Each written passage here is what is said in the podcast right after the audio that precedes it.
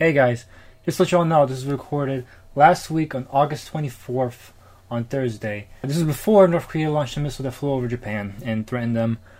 Uh, things have obviously escalated a little bit to North Korea. Uh, this episode was recorded before then, and that may have changed some of our opinions. Uh, Phil says he's even more in favor of intervention now, but just to let y'all know what's what context our opinions are colored in, and some of them might not be exactly the same. Mine is. I'm always right. Uh, this task of dating the episode is usually Ryan's job. He's not in this episode, so obviously we fucked it up. Sorry. Dancing single file. Make sure and smile. Throw them on the pile. Without trial. Kim Jong style. Welcome to Oops, I Talked to Politics, a left wing political podcast where we talk about politics. I'm Phil. I'm sorry. I'm Daryl. And I'm Lauren. Hi. Welcome, Hey. You're not. Ryan. I'm not Ryan. Yeah. Here You're am. better, Ryan. Yeah, I was about to say, we, we, we just upgraded the show. Aw, yeah. With my fancy recording equipment in my- inside my fancy closet. Are you in your closet? Yeah, it has great acoustics. oh, yeah. Uh, Sly's in the closet too, don't worry. Oh, sweet. Good. Here we all are together. Yeah. Yeah. Uh, so Lauren uh, was a guest star on a previous uh, guest host episode, uh, but maybe introduce yourself again, just for people who didn't see the episode. Sure. Uh, I'm Lauren. I am pretty left wing as far as politics go, and my focus in terms of politics today is on healthcare and women's rights. Cool. You were female Sly during that women's episode, I was absolutely female Sly, but Yeah. Sly is here today, so now it's like there's two of him. Yeah, well, that's... that's It's a little overbearing right now.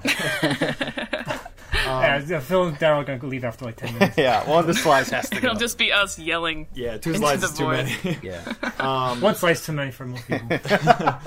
You may know Lauren from our Facebook group. Um, if you are in Oops I Talked divisive issues, you she's one of our more uh, active commenters. Um, and today we have her on because we're going to be talking about North Korea. Um, and I need to start off talking a little bit of backstory here. I know it might be a little boring, but it's kind of But we should, at least, we, we should at least quickly mention why it's relevant, because uh, Trump is threatening war with North Korea, basically. Yeah, they've been having uh, Trump and Kim Jong Un have been having a uh, pissing contest where Kim Jong Un says, "I'm going to blow up the U.S." and he's like, "If you fucking try, I'll blow up North Korea." Um, through tweets and and such. Um, You blow up North Korea through tweets, exactly. Exactly, yeah. Um, so, it's interesting to, even talk about North Korea at all because for the longest time there was only one Korea. Uh, this whole North South Korea thing is a pretty recent affair because um, Korea has been a unified empire for a very long time. Um, traditionally, it was like a tribute state to China, like everything else in Asia. They had a relationship where China lets them do their thing as long as they pay tribute to them every year. Um, that started to change, however, in modern times when Japan industrialized and China didn't. And with the first Sino Japanese War, Japan goes over and kicks China's ass. And as part of the treaty, the peace treaty, they say your traditional tributary relationship with Korea is broken. They are no longer your vassal, they are an independent country now. And the modern day Korean Empire is born. Um, but obviously, the reason Japan was doing this was because they wanted Korea. So, like 10 years later, 1910, Japan annexes Korea, says tough shit, and Yeah, around the time of World War II. yeah, that shit started happening. about 30 years before World War II, um, Japan is trying to create their own Asian empire. They're like China's old news. We're the modern industrial nation in Asia. We're going to take over.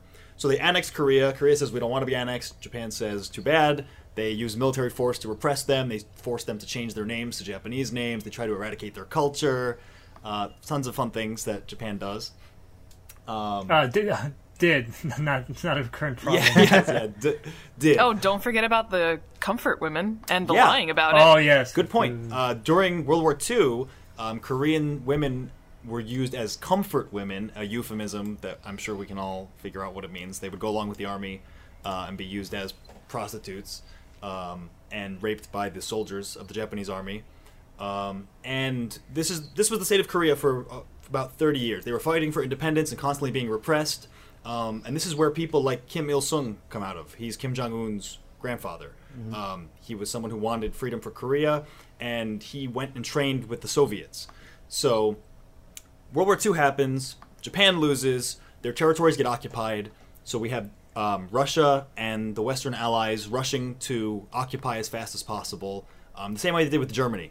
As the Russians and the Western Allies rush in, they both try to claim as much territory as possible. Um, the Russians roll into the north and start putting communists in key positions like Kim Il sung. Um, and the U.S. does the same in the south, where they set up a military protectorate, really.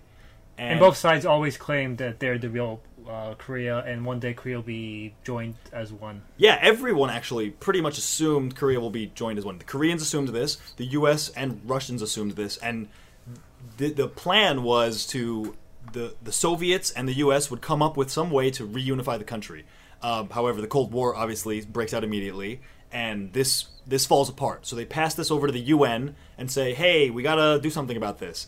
Um, they're not very successful with this either, and basically two countries are formed out of this. It's it's really considered temporary, but we have two independent. It's like sixty years, to, or more even now, like eighty years temporary. Yeah, at the time they said this is temporary.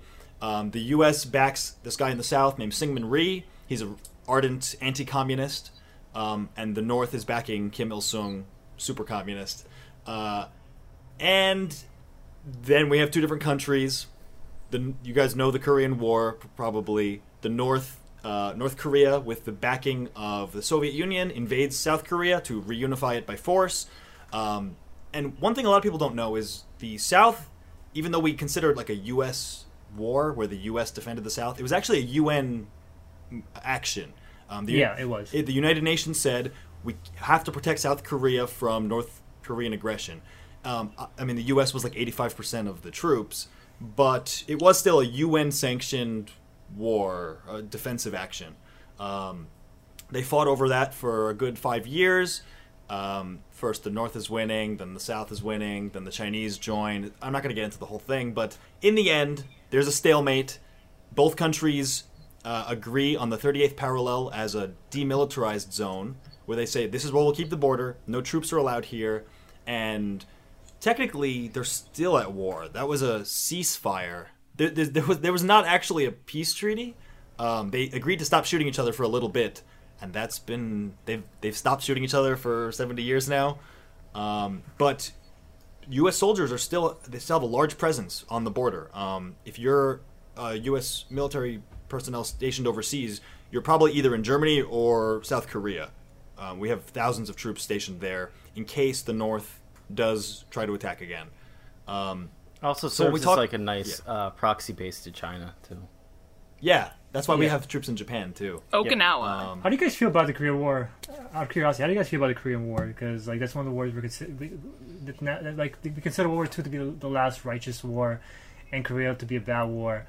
But like, uh, there's some argument to be made that preventing uh, South Korea to be uh, become like North Korea was a good in and of itself. But on the other hand, we also did a lot of damage to North Korea in the meantime too. Yeah, there's um, there's some commentary about the the Korean War that it was kind of like the proto Vietnam War. It's just that it didn't have as much of a focus. Like the media wasn't so focused on, it, so a lot of people didn't know what was happening during that time. there- Vietnam with an end. Yeah, a lot of people didn't want to fight in that war either. It's just that Vietnam was the more popular, unpopular war. But the question I think that slide brings up is really interesting. Was in in retrospect, was it like were were we were we in the right to defend South Korea? And it's, this is like a very like uh, after way after the fact. Yeah. Because I mean, now we can see what happened in North Korea, what happened in South Korea, and we saved so many lives from being in the same boat as North Yeah. Korea. That's an important thing. Their their economy, quality of life, you know, everything is much higher, obviously, in South Yeah. Korea, and it is one of those things that at the time they were obviously doing it to try to stop Soviet and communist um, expansion, but at the same time, like, is that is it not good to ha- to protect those people from? The, the other side, though, the criticism is that the this, the government of South Korea was a pretty brutal military dictatorship too. They weren't. Yeah, it's true. They, they weren't. And also, Yeah. South Korea was worse for a while than North Korea. Yeah. During like uh, period afterwards. So it's like now, now, and this is how far retrospect might carry you. Like now, North, South Korea is better, but at the time, it might have been more obvious that North Korea winning might have been okay- like less of a egregious offense. The the question though is like, yeah, South Korea was was also repressive. They were killing leftists and communists to try to flush them out because they thought everyone was like a North Korean sympathizer. Um, but at the same time, the North was also they were already setting up concentration camps and and you know purging people. Um, so I don't know. It's it's hard to What say. What do you guys? What, what do Lauren and uh, Daryl think? Do you have? Are you like I don't know? It's just a complicated issue to talk about. No, it's definitely a complicated issue. We, uh, America, does enough installing mili- like military dictators into um, different kinds of countries and messing around with them. But I think the fact that it was more of a UN effort, like it wasn't Yeah. just America, like let's mess up Vietnam. Um, it was like a huge uh, effort by all different kinds of countries. There were Greek troops, um, British troops, Australian troops, all kinds of people who thought that like we need to protect these people from the attack from the north. So I feel like because it was a coalition backed by multiple countries who believed it was the right thing to do, I think that gives it more weight on the pro side than the con side. It wasn't like Vietnam where everyone wasn't going to touch that with a 10 foot pole except the United States because they didn't want to. That's to a very good point. The uh, uh, it being a United Nations uh, effort is a big distinction than stuff something like Iraq or Vietnam. But as the Soviets pointed out, the, the UN was largely a U.S. instrument at the time. They're like you. They're like you guys have the most influence, so of course they're going to go along with you. So this is bullshit. That is true, but like when something like Iraq, where the UN's like, we don't back you on this. Yeah. That's, that's oh yeah. I, I totally agree. Yeah. And you know, it's not like back when the Iraq War was happening that the United States had was like losing influence. It was still, you know, back in 2003 one of the most if not the most important nation economically and militarily in the world. Yeah, I, I think the question that's going to keep coming up when we talk about North Korea is like um, this this whole question of uh, not not just North Korea but Iraq and other nations where you know the U.S. is often criticized as being way too much of like world police, and we've been this this has been an issue for the past you know l- decades. But the question of whether or not it is our role to go in and you know, yeah, this guy's a, mil- a dictator, he's killing his people. Is that our job to go in and do something about it? Yeah, for me, like the question, the distinction is whether it's like a dictator that we have to overthrow versus like a country we have to protect from a foreign invader is a bit more clear. Like, if a country is asking for our help, and uh, versus a, a dictatorship that theoretically will be bad, uh, better if we removed him. That gets in more like gray gray area regime change shit. That's true.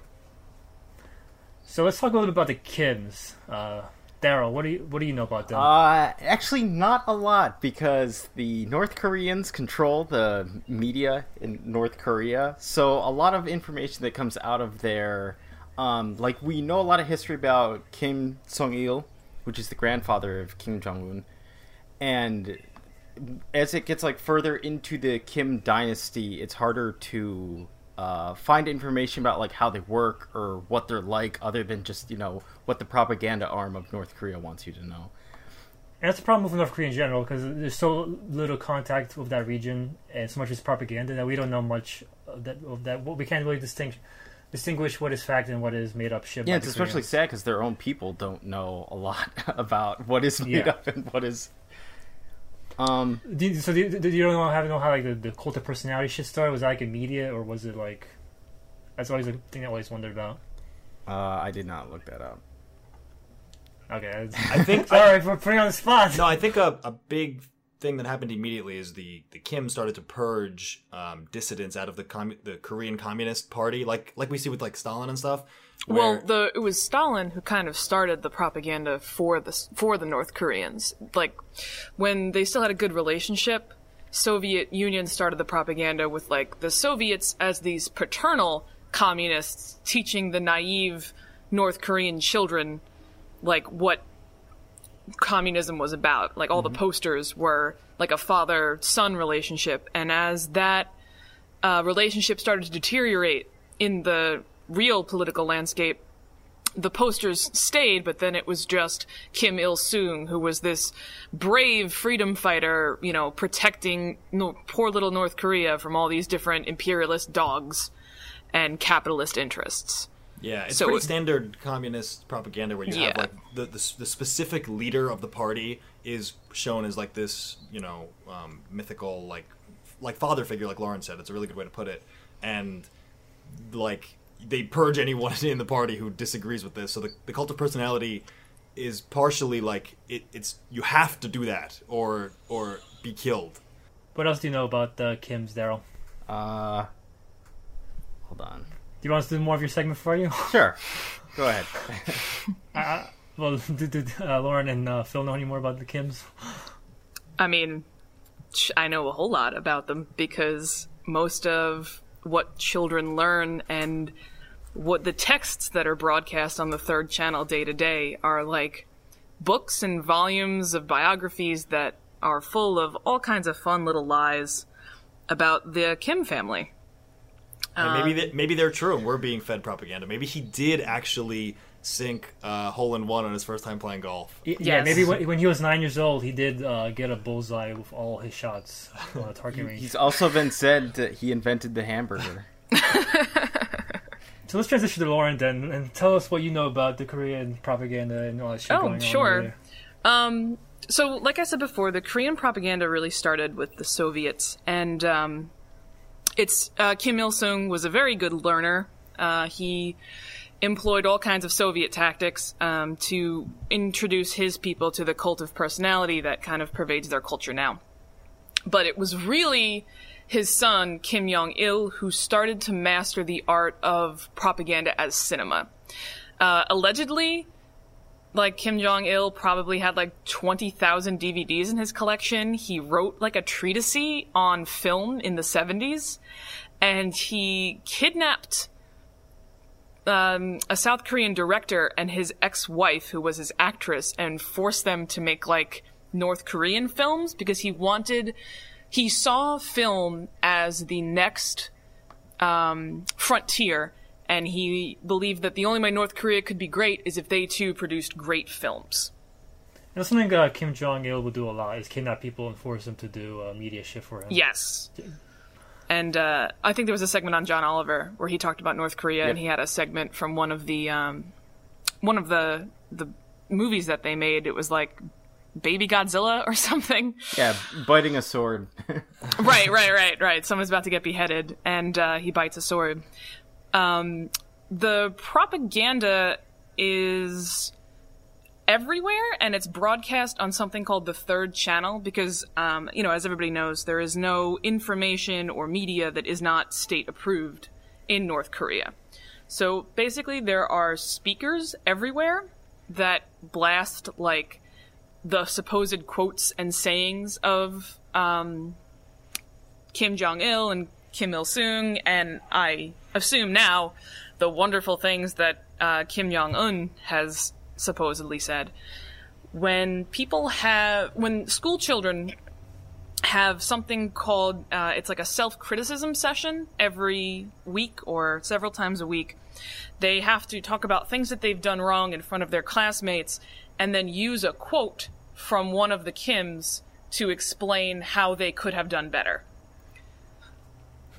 So, How do like, we? they. So I'm curious. Like, where do we get this information from? Is it defectors? Yes, all of this information that we have on North Korea and daily life in North Korea is from defectors who escaped from China and got to South Korea, where they had to be kind of deprogrammed.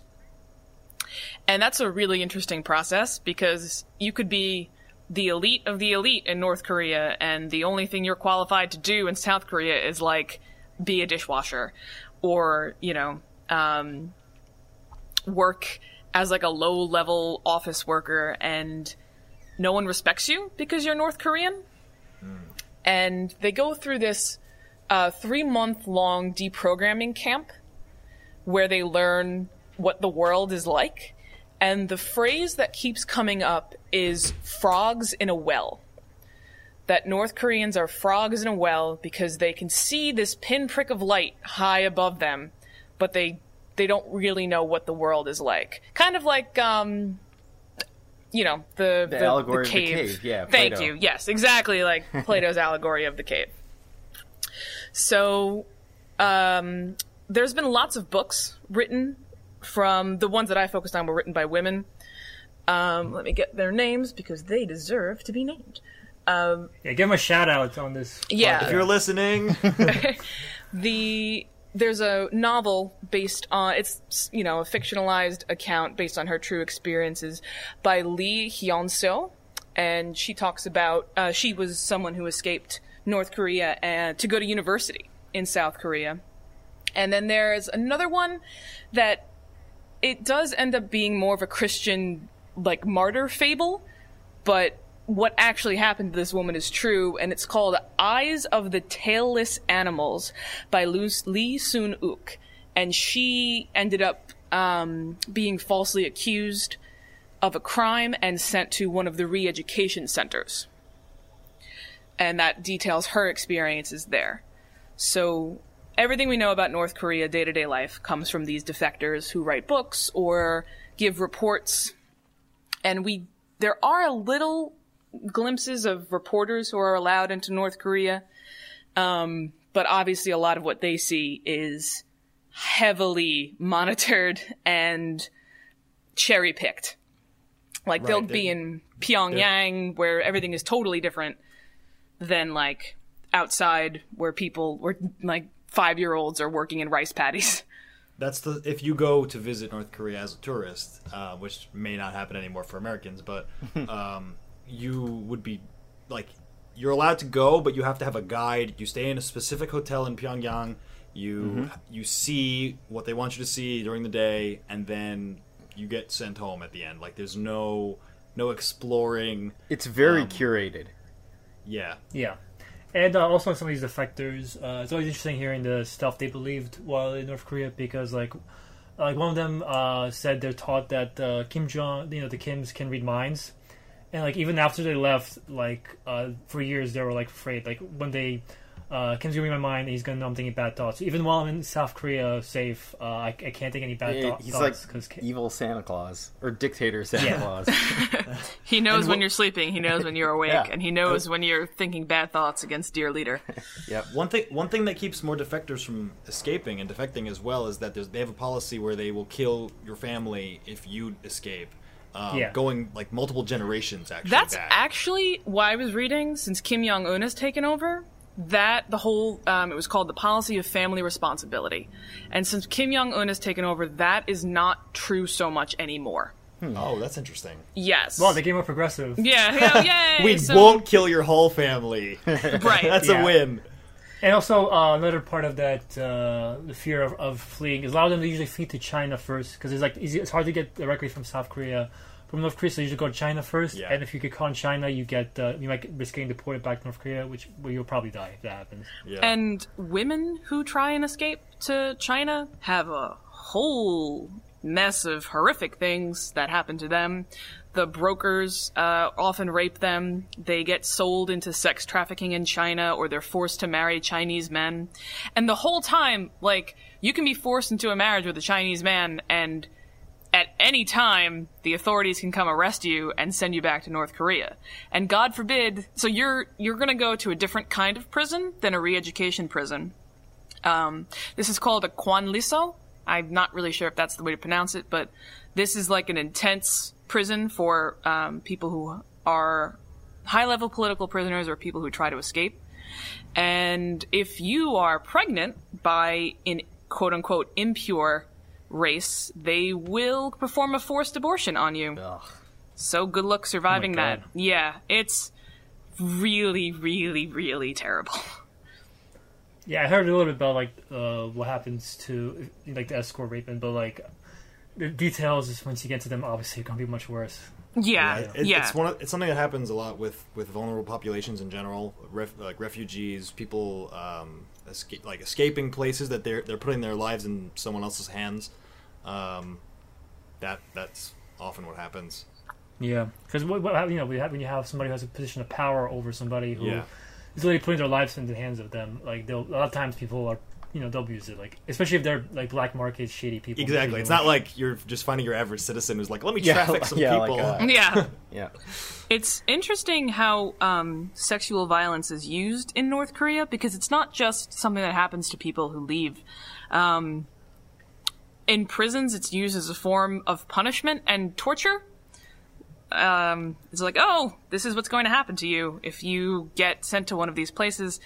And even in the culture, the culture has very uh, enforced gender roles. But recently, there are these new economic markets that have opened up as food gets scarcer and scarcer. Women have started to um, develop their own small little local markets where they'll make a certain type of food and earn money that way. And they're actually starting to earn money, more money than their male counterparts mm. through these little markets. And they're like, they're using sexual violence as a way to repress that. Like this, you shouldn't be doing this. Yeah, like retaliate against them because they're doing better than the men. correct. Correct. and they're going out of their, their their assigned roles in society. It's Exactly. fucked And, you know, going against the communist system, which is just supposed to, like, the state is supposed to provide everything for you. Why would you go outside? Yeah, it's true. It's kind of like capitalism. it's kind of like capitalism being infused into the, this North Korean regime a little bit. Forced gender roles work only if, uh, everything, everyone believes them. Yeah, So- and also um, speaking about the extreme uh, poverty going on now, like uh, like uh, John Oliver mentions, like if you look at the skyline, you'll see South Korea, which is lit up at night, and North Korea because their, failing infrastructure from uh, decades past is all uh, like they don't have power to a lot of regions. Oh yeah, if you look at it from space, um, North Korea is like this little black spot. and like some of the defectors uh, when they co- they go to reach South Korea and they see like toilets, they literally would drink out of the toilets because they're like, oh, this is, you wouldn't have clean flowing water if it wasn't meant to drink for. Because in North Korea, like this is like a fucking from heaven, this water. So they'll literally drink out of toilets because uh, they, they they don't understand the idea that we have so much water everywhere else that we would just use it just to poop in. Yeah. Uh, also, it's worth noting that not only is, um, like Lauren points out, sexual violence used as an arm of uh, intimidation, but uh, as a method of intimidation, but the North Korean government actually makes meth too to sell, like as an export. It's one of their biggest exports is methamphetamine. Um, so literally, the government, like this is not like people doing, not like uh, private sector doing this stuff, like black market people. It's the government. This is the Government, government. produced meth. Yeah, exactly. And that's one of the reasons why they consider rogue nation because they, they do a lot of shady shit like that that uh, isn't considered uh, accepted by by the UN and shit like that. Yeah, you know, just like just like concentration camps making meth and raping people. They- they The also- UN actually in 2014 ordered a report of the Commission of Inquiry on Human Rights in the Democratic People's Republic of Korea. And that is a really entertaining read if you have several hours to spare on 400 pages of horror. Like, Oh my god. you know, a nice, cozy beach read of um, all of the human rights violations, and there are a lot. There are a lot. Yeah. Ugh. So tell us a little about the hunger in uh, North Korea and the Hunger Games. it's it's you'd be surprised at how how much those two things are connected. Um, North Korea has a lot of trouble producing enough food for its either 23 to 25 million people. We're not really sure how many people live there. Um, because they don't really use a whole lot of modern farming techniques to make enough food to feed them. So they use a lot of forced labor to do that, including like school children. Like um, twice a year, all children leave school for a month to go plant and then harvest food. oh wow. But they still don't make enough, and there's a lot of food that gets sent to them as humanitarian aid. This is subject to a very, very long line of people skimming the food off the top, so that by the time it gets down to the people who actually need it, there's not really a whole lot left. And also, whenever they uh, threaten people with nukes, uh, that's also uh, an excuse to getting humanitarian aid. And then, as as Lauren said, they'll skim off the top after threatening everyone for food, basically. It, it's Yes. pretty similar to what you you you saw in the Soviet Union and China, where um, the the Communist Party members basically consolidate all the wealth and Yeah. food and everything. Um, and the people actually get very little. I know this is a big criticism of capitalism too, where we're like, "Oh, this, you know, six, you know, six CEOs have all the money," but no, it's like really consolidated. Like, Yeah, uh, it, it, you know, we, we can talk about capitalism or communism, but this is more like dictatorship where the people at top are, have all the power. And, you know, when you have a dictatorship in any system, uh, they're always going to consolidate power and, and grow. Like, that's why you have checks and balances in the U.S. system and shit like that. yeah, That's why democracy. It's more about what is democratic or fascist in, in a lot of ways. Well, I think this is why a lot of people are just uh, hesitant to to go towards any system where the government gets more power. People are fearful because they're afraid if, if you say, okay, the government will own the the farms and the steel mills, uh, at what point does the government start saying, okay, the food's all mine then? Yeah, you know, theoretically, you could uh, impose checks and balances to prevent one branch from doing what the Soviet Union did. But you know, that's another discussion. Yeah. Whether you can do it. It's actually interesting how they organize society in North Korea. It's called the Songbun system, and it organizes people into three levels um, loyalists, indifferent, and hostiles. So, from what I understand, jobs, food, and housing are handed out based on how loyal you appear to the Kims and the Workers' Party of North Korea, which is basically like their own, the only union slash political party slash everything. So the more and the loyalty, the more elite you are, the more like kowtowing bullshit you're expected to do. Like you need to visit a certain amount of like sites that are important to the Kim family during the year. The crimes that you confess have to be more intense than everyone and like you have to show more and more devotion the higher up this chain you are or the insane network of informants, microphones, and wiretapping. Like they'll discover you and then send you off to either a re-education camp or um, one of the more intense Kwanliso prisons that North Korea actually does not admit even exist. And the only way to know that they do exist is through satellite imagery, because we've only had one person. Oh Jesus! Sly, Sly got on his motorcycle. Bye, guys. He always jumps on his motorcycle and just takes off mid in the middle, in the just when I'm in the middle of a sentence. Yeah, Typical yeah. man. Yeah, yeah. I'm like, I'm like fuck this shit. Sorry, my uh, um, uh, my window's right next to me, and there's birds outside. There's motorcycles. Like you'll hear the sounds of nature, the sounds of, of, and the sounds of automation at the same time. yeah. Um, we've only had one politic, one defector that survived one of the Kwanliso prisons, um, and the only other way we know that they exist is through satellite imagery that shows like these vast swath of concentration camp areas. Um, there's probably al- about 11 of these more intense prisons where you're basically sent to die. Um, but, like I said, the North Korean government doesn't admit that they exist. That's not a staple of uh, communist regimes. Have a, a, a camp where you torture and kill people. The and gulags. Deny they exist. Yeah, the exactly. gulags. And you, no one knows, no one talks about them. It's just people disappear and are never. yeah, heard then they erase again. you from all your photos. Literally, your that families. literally happens. That really happens. Yep. even children like this is horrific children with disabilities are either killed or the government officials will come to the houses of parents and say hey we notice that you have a disabled child. Do you want to send him to the disabled child center? And over and over and over again until the parents eventually agree the children is the child is deleted from the registry and their birth certificate is destroyed and it's basically like that child does not exist. And i tried to find it. Literally no one knows what happens to these children. Ever. Hmm. And no disabled people at all live in pyongyang. And from what the UN can ascertain, the disabled, um, the pe- the percentage of people living with both physical and mental disabilities in North Korea is around three percent, while in normal nations that don't practice eugenics, it's about ten to fifteen percent.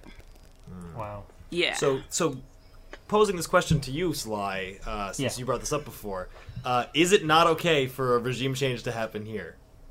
Okay, that's that's. Uh, you want to transition to my topic, or you want to? Um, sure. I mean, uh, I want Lauren to finish out actually whatever she has to say. And Yeah, then, yeah. So save that question. Repeat it. I'm, I'm holding it. Okay, hold it. Um, and the last thing I wanted to talk about is one of the more brutal ways they use to control their people is through the use of public executions. Now, this is why I mentioned the Hunger Games before. Basically, the whole village will have to gather um, into a central place, which is usually like a schoolyard, because that's the one kind of building that every like small little community will have. And And, that's you know that's a great spot for it where all the kids go to school, right? right, the the one uh, woman I mentioned, um, Lee Hyeonseo, she mentions that when she was seven years old, she watched someone be machine gunned to death. Oh. Oh god. and it didn't even register her like that was a weird thing. She still she talks about how she used to sing a song called "Nothing to Envy," because what was there to envy? Because North Korea was the greatest nation in the whole world. Of course, you know people have to be publicly executed for their crimes. How else would it be? How would you how would you learn not to do what they did? Yeah, if you have no point of reference to like learn from, like that kind of seeing men get machine gunned down would be normal to you. yeah, that's your view of how you know that's your view of justice and how justice maintains ma- maintained society. Like, Yeah, because obviously these places don't portray themselves as like we're just killing innocent people. It's always this is this is necessary for Defectors and traitors. Yeah, Yeah. because they're they're trying to bring down the security of our nation. And the way that even the the um, North Korean media reports these deaths, I don't know if you guys remember a couple of months ago, uh, Kim Jong Un's uncle was said to have been like Yeah. killed by a rocket yeah, or something. Uh, one of his nephews was reportedly um, flamethrowered to death. In another country too, right? Are you talking about the one who was killed in No, Malaysia? not the one who was killed in Malaysia. This is within the uh, within the country. Oh, okay. Yeah. So, um, like the media, the North Korean media reports on this things like in a positive, like we machine, like, we machine gun him to death. We fl- like, we hit this guy with flame flamethrowers until he there was nothing left. We fired a rocket. Like, look at all this great things that our nation does to people who are disloyal. Yeah, yeah. it's pretty sick. It's really horrifying. So Sly, defend this. Yeah, so this is you know it's always tough. It's, this this is why the like the neoliberal imperialists should always uh, gain traction in discourse because you know it's easy to look at this shit and say, oh my god, we have to save those people, and that it, you know the ideal world we come in save those people, uh, of course, right? But uh, you know it turns out politics is, and international politics are more complicated than uh, we're often led to believe. No Uh, for, way. like for one thing, um, obviously we have China. Um, on who wants to keep North Korea so we're not on their fucking border. yeah, actually, that's a that's something we should mention right now. For the for Yeah. a long time, China propped up North Korea. Mm. Like the reason Korean North War. Korea didn't, yeah, the reason North Korea did not completely get taken over by the U.S. and other UN troops was because China sent a million troops over the border and pushed the UN back. Like China stabilized. Yeah, and the general like wanted to start a war with China, and the president was like, "No, you're not," you're, and he fired him. That's that's Yeah. what ended that war. And only very recently has China started to kind of diplomatically back away from North Korea. They're like, if you keep going so crazy, we really can't back this up anymore. Like we're we're modernizing, our economy's growing. We kind of can't have a crazy younger brother like threatening to stab everyone. But they, they still like uh, encourage uh, America to work with uh, North Korea and shit like that uh, to avoid war. Yeah. Because also like uh, they're afraid of regime change too. Because if, if North Korea falls, like there's gonna be uh, you know China's right on the border. All those refugees are gonna go to China, and like uh, like you know as you can see in Europe, ugh, people don't like refugees in their countries. Not just don't like. It's like it's unsupportable at a certain level, and you know they. Yeah, it is. The whole This Syrian is- refugee thing. Yeah. Oh, I was gonna, this is like 23 million people. Exactly. Yeah, it's Yeah, it's way bigger than the Syrian refugee crisis would ever be. Like this is 23 million, not just 23 million people. It's 23 million people with no education, no understanding of how the world works, with very little skill, malnourished, and you're going to unleash them on South Korea and China, really. And Yeah. what what what nation could do like deal with that, really? And like and like if we were doing a regime change, like uh, those people will fight us too. By the way, because they're indoctrinated that we're the enemy. Yeah. Like, I even if the- don't the one- think that they're that indoctrinated.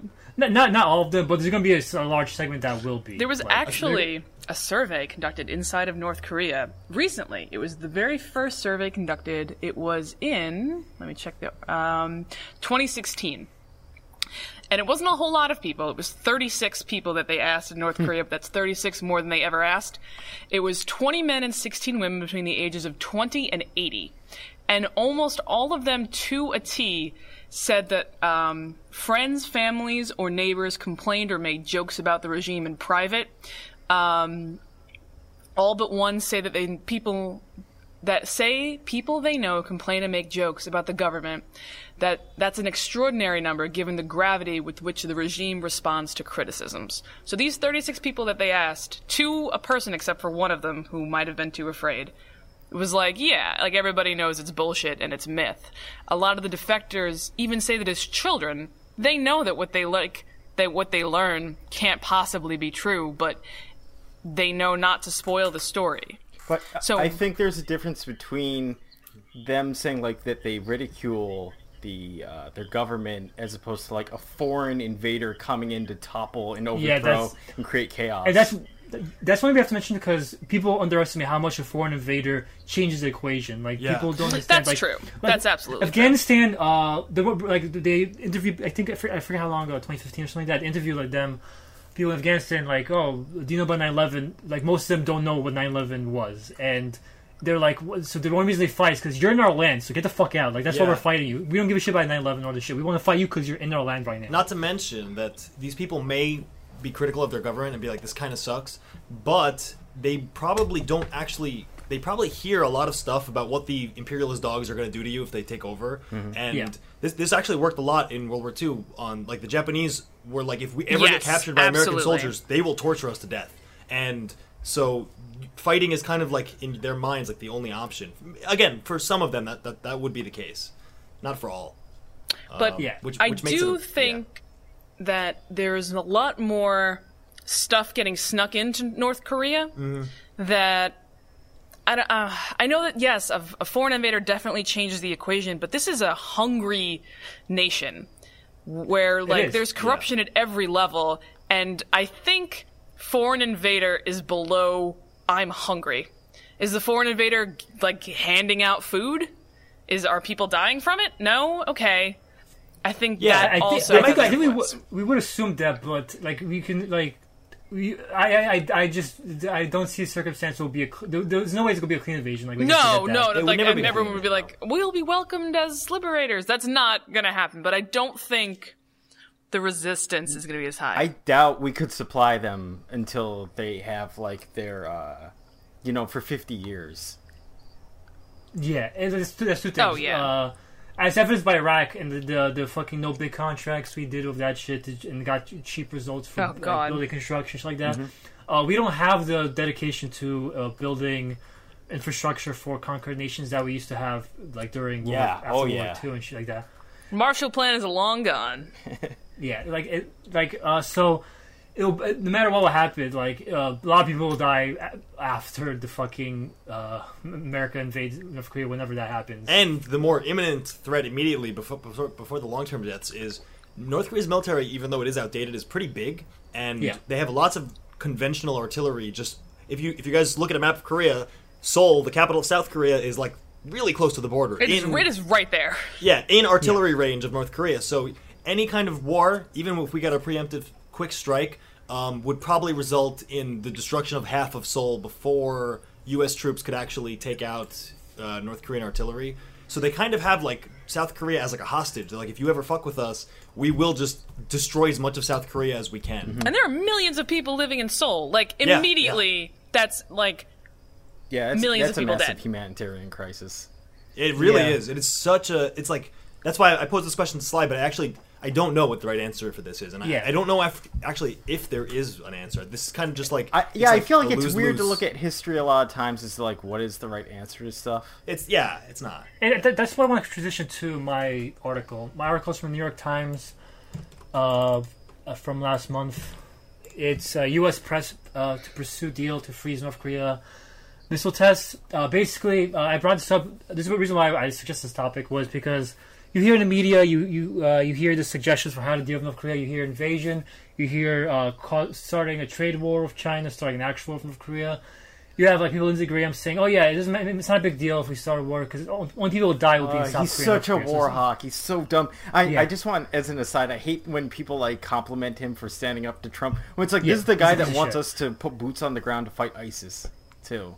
Yeah, and but that, that's why I bring this up because the only discourse you have is usually from uh, war hawks or uh, people trying to suggest a trade war of China. And uh, uh, they asked Noam Chomsky about this, uh, libby lib that he is, and he brought he brought up a suggestion that like it's, it's perfectly reasonable, but no one's talking about it at all. I, I I brought this up to Phil and Daryl and Ryan, and they were like, I don't know about this either. And he said, yeah, we could do all those things, or we could just go with the deal that the North Koreans suggested, which is uh, to reduce uh, uh, our presence on in our our weapons our weapons uh, Military exercises. military exercise exactly on the border. It's basically because bas- and basically uh, if, we, if we do that, they'll freeze the nuclear program for the time being. Did you know? Did you know about that offer, Lauren? Yes, I did. Uh, I think the problem with that is that you, uh, at no point do I believe that you can trust the Kim regime to Yeah. do anything that because they do this all the time. They'll be, oh, Yeah. we'll stop if you send us this food, and then they send us the food, and then you know all the the UN sends them the food, and they just keep going. It's like going going back to that hostage situation analogy. It's like someone has a hostage and they're like, if all the police just go home, I will not shoot the hostage. They don't even say I'm going to release them. They're like, I'm going to just not shoot them. And you're like, no, like you can't you can't do that. They were also part back in I think the '60s. They were part of the nuclear disarmament treaty, but they they uh, didn't want anybody inspecting their country, like the UN inspectors coming over. So they could do like the same thing here, where they're like, "Well, we'll freeze our programs, but you can't inspect it." I- mean, it's it it's fair for them to want nukes. I think as as far as like security goes, because you know. If, if they didn't have nukes, you know, maybe they would have already been Iraq and invaded and occupied. But at the same time, it's like I mean, if they had oil, they would have been. well, well, here's the thing. You're just saying that oh, you're you're just saying that the, the we'll let the hostages uh, to uh, fend to their fates. But South Korea, the South Korean president was elected running on uh, supporting this deal, and he's saying to America, support this deal. He's, he's, uh, South Korean president is currently pressuring America, along with China, to take this deal up. So if South Korea, the hostages are saying, please. Don't kill us! Please take this deal.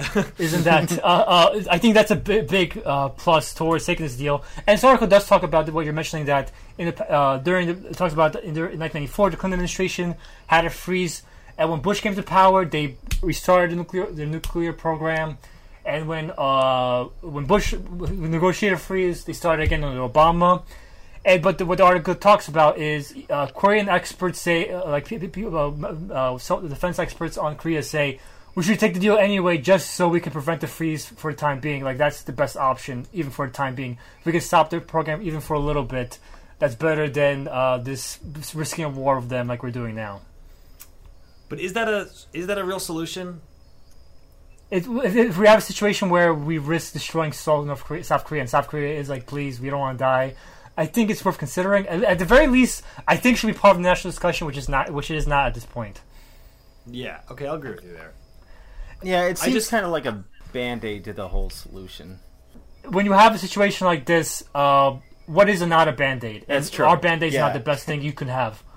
I, I just I look at this a lot and I'm like, if if we were talking about like World War II and Hitler's regime right now, like people would feel so differently. Like we have to stop, we have to close the concentration camps asap. But when it comes to like North Korean concentration camps, people are like, this is kind of just part of life. Like, Well, what are you gonna it's do? like Eddie Izzard. Eddie Izzard says, like, no one cares if dictators kill their own people. yeah, Yeah. You know, But- he has this whole bit Yeah. about, oh, Hitler was killing the Jews and Polish people. You know, that was that was his mistake. Pol Pot and Stalin can kill all their own people, and the world just kind of is like, well, I guess. Yeah, it's because it's like, well, they live there, so they. they Yeah. Well, here's here's another shit. Here's another another shit I'm going to risk uh, bringing up. Uh, one of the reasons why is because whenever we is one of the reasons why we do that generally now is because when we did, uh, we incentivize other countries to get nuclear weapons, so that way we won't uh, haphazardly install regime, regime changes. Uh, this is an article from the Tel- Telegraph from uh, last year, January, when North Korea was uh, defending. They had a, a miniature hydrogen bomb. They, they called their H bomb of justice. Good And name. they were I, def- I approve for that name. Yeah, and they're defending their usage of it, and uh, they they brought up uh, Saddam Hussein in Iraq and Muammar, Muammar Gaddafi in Libya, and they and they said uh, Muammar Gaddafi because Muammar Gaddafi, for people who don't know, Muammar Gaddafi under the, under Bush, he uh, uh, gave up his nuclear weapons, and Bush was like, "You see, this is an example. All other countries, you should give up your nuclear weapons." And you'll be welcomed as a legitimate figure into the Western world, and you'll be praised and all this shit. And he was trying to use Muammar Gaddafi as an example to countries like North Korea to abandon their nuclear weapons program. What happened was, uh, under you know, Muammar Gaddafi was a bad person. But what happened? This is what this is why the, the, the typical idea of bad person, uh, get rid of dictator, it will be good for everyone, is bad because under uh, Muammar Gaddafi, UN nations had military intervention to support rebels to end uh, what they called crimes against humanity, well, what were crimes against humanity. And uh, because they uh, helped the rebels, they bombed uh, Gaddafi's uh, convoy as he was trying to escape the country.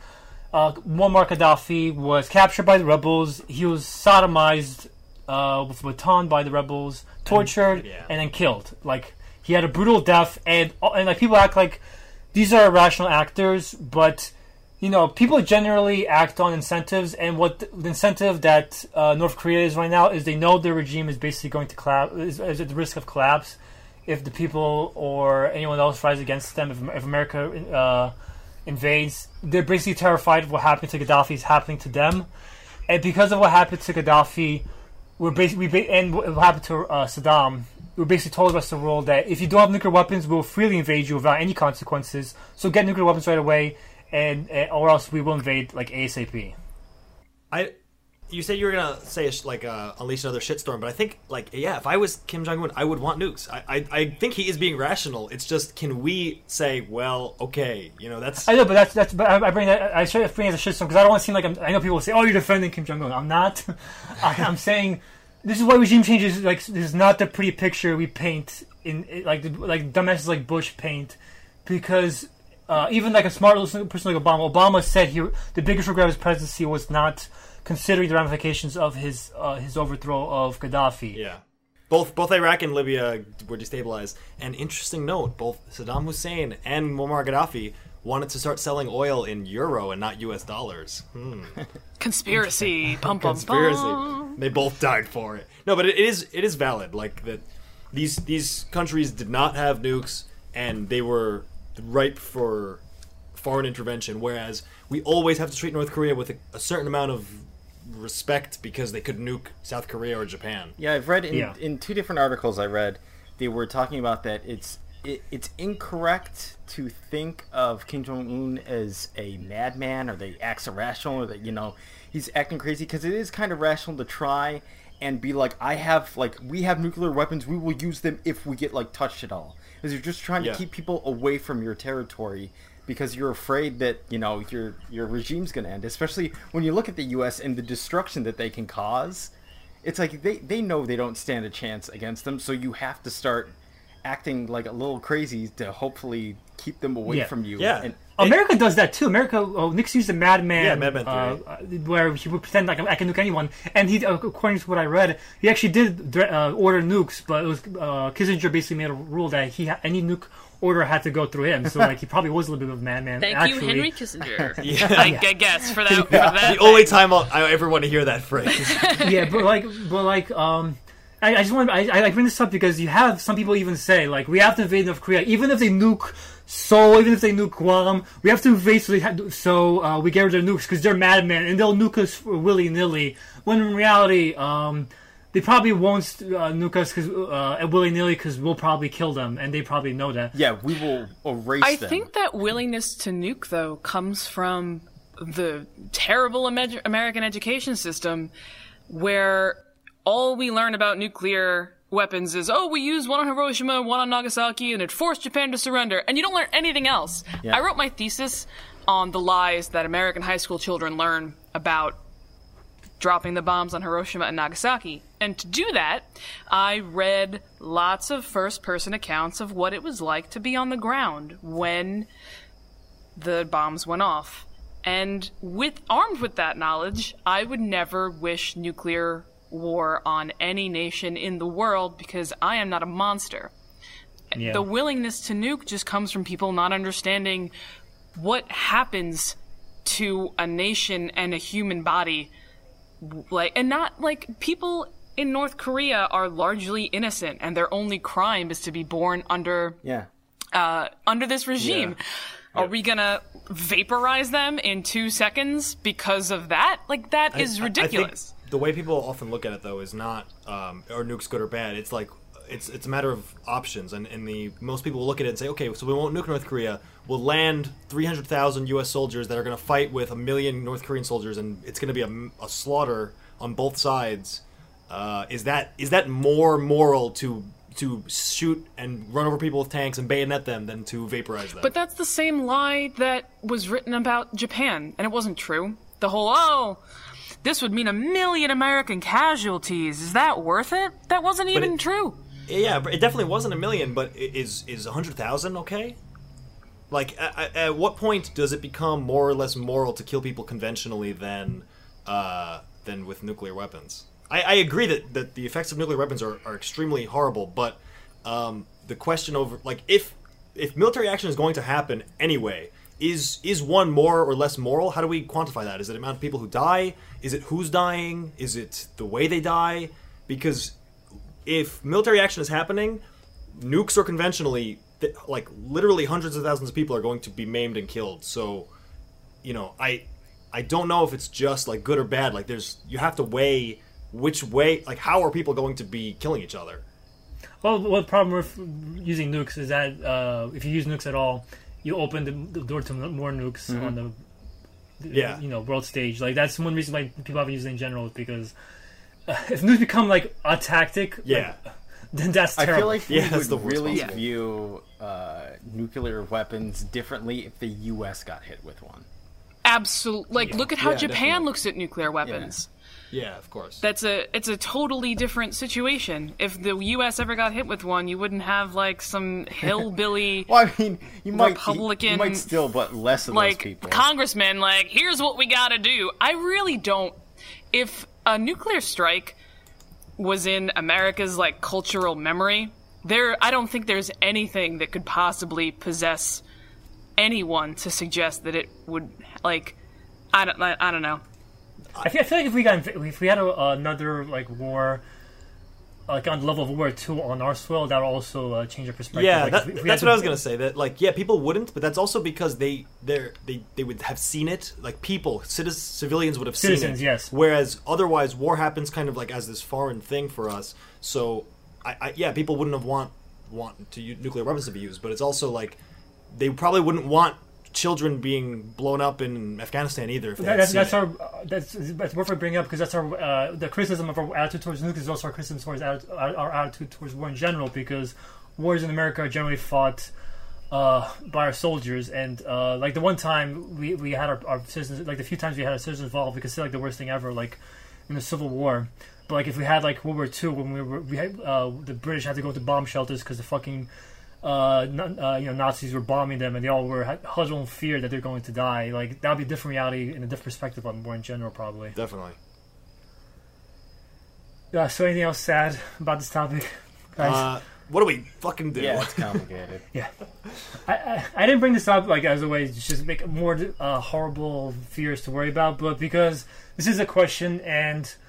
Uh, it is worth bringing up a leftist perspective on it because in, ge- in the media you'll generally have people like saying how great, how beautiful our bombs are and shit like that. Uh, Which Yeah. one? Which one? What news actor? I forget which one. Brian Williams, I think, said about the, our, our bombing of Syria. Like, oh, our, I'm impressed by the beauty of our weapons, ignoring the fact those, those weapons will fucking kill people when they land and shit like that. Yeah. it's kind of weird thinking about because um, when Lauren was bringing up like the their internment camps over there, that we kind of like since North Korea is doing this to their own people, are like, oh, whatever. That we're you almost think of North Korea that it, it is more peaceful than like um ISIS what they're doing in the Middle East. But at the same time, it's still like a lot of people are being imprisoned and tortured, and they have no one to fight back in North Korea, or like not people that we know of publicly. And more people than ISIS is killing. Yes. Like it, it, it's on a bigger like it, scale. like this Way seems more. like more of an important problem that I don't know what to do about it. It's an important problem, but like this is like this is why uh, it, you know there's a growing uh, inter- anti-intervention streak because you know there's questions whether we're doing we're like uh, like I said Gaddafi's downfall was it what could have been called a good thing, but uh, then it led to North Yeah. Korea increasing their nuclear war. Like, uh, well, we- wait, we- guys, don't worry. We this is a hard question, but we have someone really capable and intelligent in the White House who will Oh, yeah. solve this for us. We we don't have to worry. That's true. It's gonna Oh. be okay. If I could uh, entrust this issue to anyone, Yeah. It's the guy would be- wagging his nuclear dick on Twitter right now. That's why I think a lot of people were were shocked about this because in the past the Kims always do this where they're like, "We'll nuke you," and then the American president says, "All right, uh, whatever," and they give them some humanitarian aid, and then the next year they do it again, and it's like a, it's like a repetitive thing. And that's why this time when they're like, "We'll nuke you," and Trump's like, "Yeah, I'll fucking nuke you back," Fire and fury! Uh, Yeah. People were like, "Uh, wait, this could actually lead to war." Because if you have Because now we, we got our own fucking uh, demagogue. Uh, Our madman. Yeah, and the the whole like the whole um, Kim family being you know the madmen to protect themselves, it kind of relies on the rest of the world being rational and saying, okay, ch- chill out. And if the rest of the world's like, come on, fucking do it, let's go. Um, th- that game of chicken can get dangerous very quickly. That's another scary thing is, is now as uh, people are, uh, you know, uh, globalization is failing, and people are, are electing more right wing governments. Uh, this is becoming more of an issue. Yeah. And I, I, I will have to see what happens in the coming years. I, I don't think this is a sustainable situation, but I also think that any kind of solution is going to be extremely messy and a humanitarian Oh, yeah. crisis and cost Mil- lot- millions yeah. will die. millions of lives. Yeah. So, uh, Good luck, everyone. Yeah, yeah. Good luck, guys. I hope, if you're hope you listening in enjoy South listening. Korea, we're sorry. We certainly don't have the answers for you. Yeah.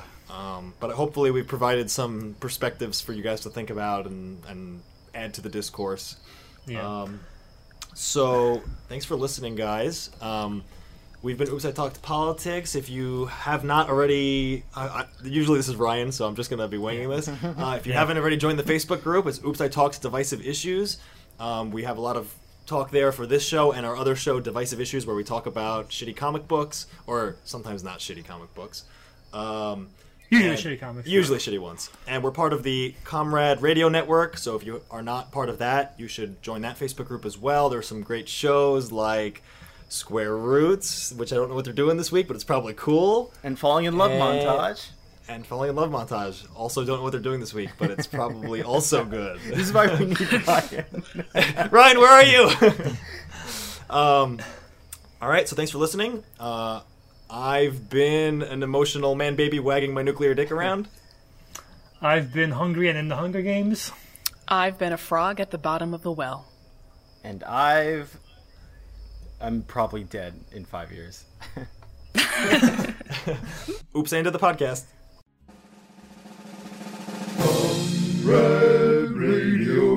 dot com independent podcasting network